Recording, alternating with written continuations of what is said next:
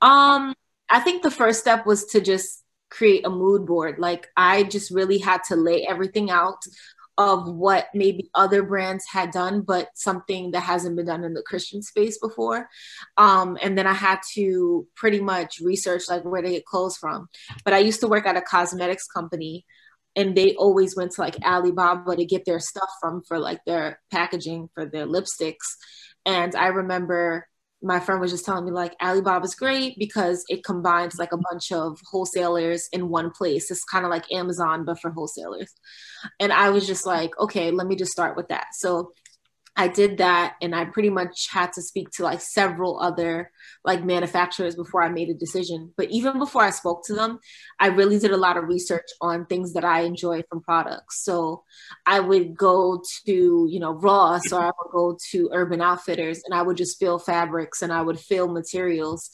And I would also look in my closet and see what pieces I had that I liked. So when I went to the manufacturers, I knew what to specifically ask for. And that's why I always tell people who are trying to start a business to really know what good quality is. Like people say, I want high quality t-shirts. I'm just like what makes something high quality? If you can't describe it to them you're not going to get that.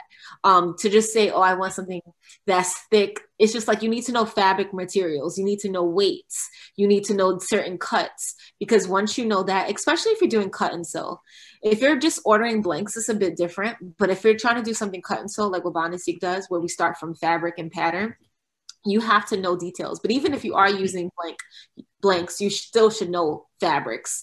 Um, and if you don't know, um, there's definitely books like the Fashion Business Manual, which I recommend, or even like a book called Textilepedia that can help you. And if you live in a city, you can even go to like the fabric district, like, and you could just go in there and just start touching and feeling things. Because then when you go to your manufacturer, you could say, hey, I want this to be 95% cotton, 5% spandex, or I want this to be 100% jersey cotton or Egyptian cotton or sea island cottons. People don't even know there's different types of cottons. They just ask for cotton and then they expect to get something good. So, what I always tell people is like, you really have to know this stuff um, before you can get a manufacturer to understand what you're trying to say. Because on their end, they're just going to give you whatever's cheaper for them to give you because they want to make money too. And you're um, uneducated on what you want. So you're just going to get back whatever. Um, so I just went on there and I was very specific with what I wanted, um, the type of fabric qualities, the weights, the measurements. Um, and I gave them like a tech pack, which is a visual like representation of your pieces and i pretty much spoke to like maybe 10 of them before i found ones that was fit for me like i would ask them to send me videos i would ask them to try on the products they had like i was asking them all these i was interrogating them because i was just like i'm not going to invest in something that i personally don't think the quality is up to par and i want to know if the quality is good before i order samples because you still have to pay for samples, which is money wasted. So if I can just get all the details in first, that's going to help me make the next decision. So once I did that with about 10 of them, one of the 10 just really stood out to me and I ordered samples and it wound up being it wound up being good. It wasn't perfect, but it was a starting point. So the quality was up to par. The things that were messed up was just in the design itself. That's dope. Um, so you mentioned something. Is cheap always better in terms of fabric or? Um, no. Well, well, cheap in terms of fabric, not price, right? I mean both. Like, um, so the benefit, yeah. So in fabric, it depends on what kind of brand you have because you always have to think about what you're going to be pricing your products at. Like to be honest, that's really where it starts. So when you're thinking about the kind of business you want to have, you have to think of, am I trying to be like a really super affordable business? Am I trying to be mid tier or am I trying to be high end? So I feel like Bonastique is like in this mid tier category. I didn't want to be, I wasn't trying to compete with Shein or Walmart or any of these places. I didn't want to be like you know, $20 hoodies, although you could do that. So I knew the type of fabric that I would have because you have to be able to justify your prices. I wouldn't say you can charge like $90 for a hoodie if you have like $10 quality, you know, or, mm. you know, so you have to, if you are trying to do something that's more affordable, you have to just have the understanding that the fabric is going to reflect that. It's almost impossible to sell a hoodie for $20 and to have this super high quality experience. It just, it just doesn't add up. So you just have to decide, you know, what kind of brand you want to be. And then your products will reflect that. And most people understand that. Most people know when they're buying something that's a little inexpensive that the quality is reflected of that. And some people don't mind. Like I know my mother says she like she like she likes her cheap clothes. My mother tells me all the time. She's like she likes high high quality stuff, but sometimes she wants something fast. And if it's cheap, she doesn't mind because she just wants to wear it for the season. Yeah. Um, and some people with Bon Seek, I try to design pieces that people can have in their wardrobe for a long time. So that's why the price point is that because the, the fabric is anti-piling and it's really durable material. So if you buy it once, you don't have to keep rebuying it. But it depends on who your customer is and what you want to come out with as a brand.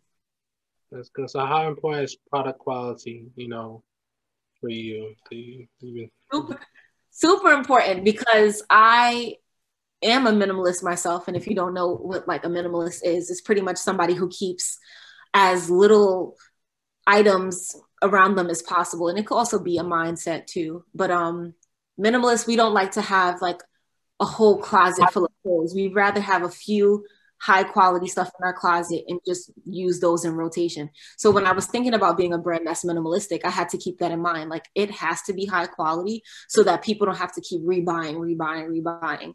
Um, and then if you are minimalist or if you're not, you feel like you paid this price, but it's justified because you can give this, you know, to somebody in your family. Like I have people, you know, everybody uses somebody's hoodie. Like somebody uses their boyfriend's hoodie or their brother's hoodie. Like it's something hoodies and like loungewear is something that gets passed around like to so, so many times when you think about it. So I was like, if this is going to be something that's going to be an object and like that, I want to make sure the quality reflects that. So it's super important because I want people to have it for a long time.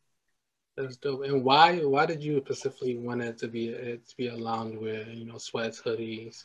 Yeah. So to the sweats and hoodies part, there's gonna be so much more that's outside of that um like eventually there's going to be pajamas and things like that. I didn't want to do i didn't really want to do sweats and hoodies because i feel like there's a very thin line between loungewear and streetwear.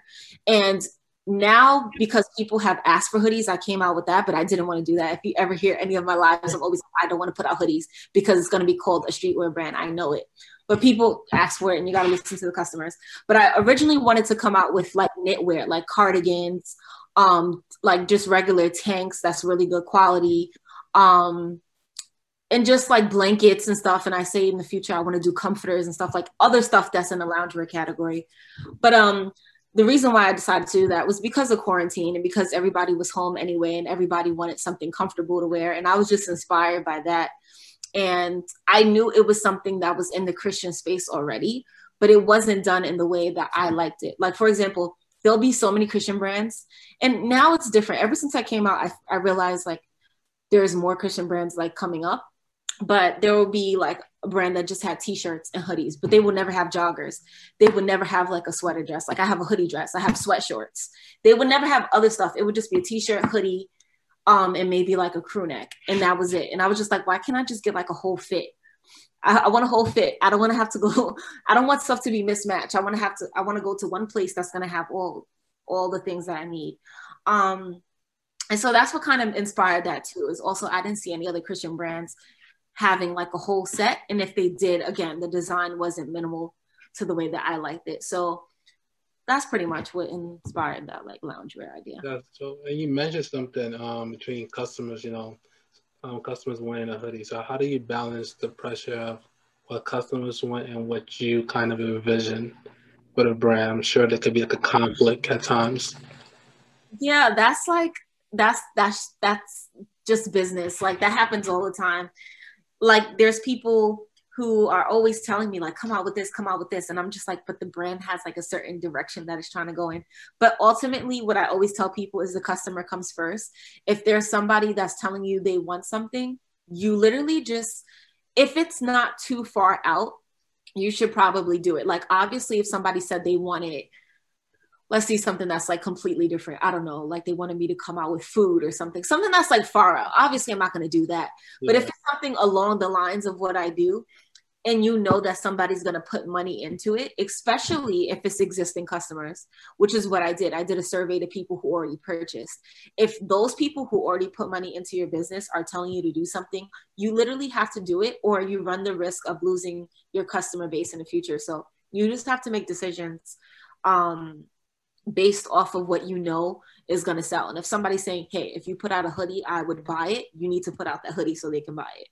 Um, so it's just a matter of you know letting go of some of your pride and and just listening to people. That's really what it is. Because sometimes you're like, "Well, I want to do this," and I'm just like, "Well, what I, is what I'm going to do going to sell?" Because at the end of the day, it's a business, and it's also nice because you have that relationship with your customers and people like to feel like they are a part of the brand which is why bond and seek is very like community based. People you know dm me. I, I do prayer requests. People write me their husband cheated their husband this and i'm constantly praying for people. And people feel comfortable because it's not just a clothing brand. It's a community of us and they feel like whatever i come out with they feel like their voices are heard. They're like oh you t- I told you to do the mustard hoodie dress like you came out with it and I'm just like yeah I listened to you. Like so that's what makes it so much different. Um so sometimes although I have an idea I don't always go go with it because the brand is truly set apart and it's a reflection of Christ in, in every way to be honest.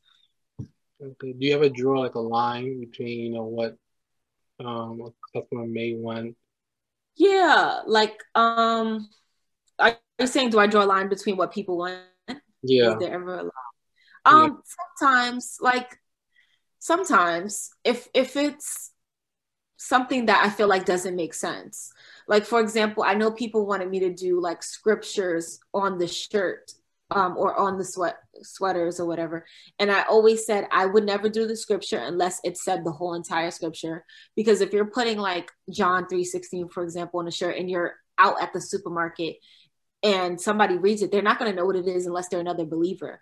Um, and I feel like it becomes a little bit cliquish because it's like the only people who understand it are people who know the scripture. The only way I would do that is if I wrote out the whole scripture after I said the verse, because that's the only way that makes sense yeah. to me.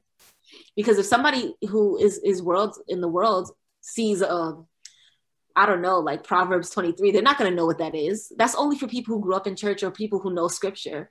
And the whole point of also having these little sayings and stuff on the shirts and on the pieces is so that people can spread the gospel and it can spark conversation.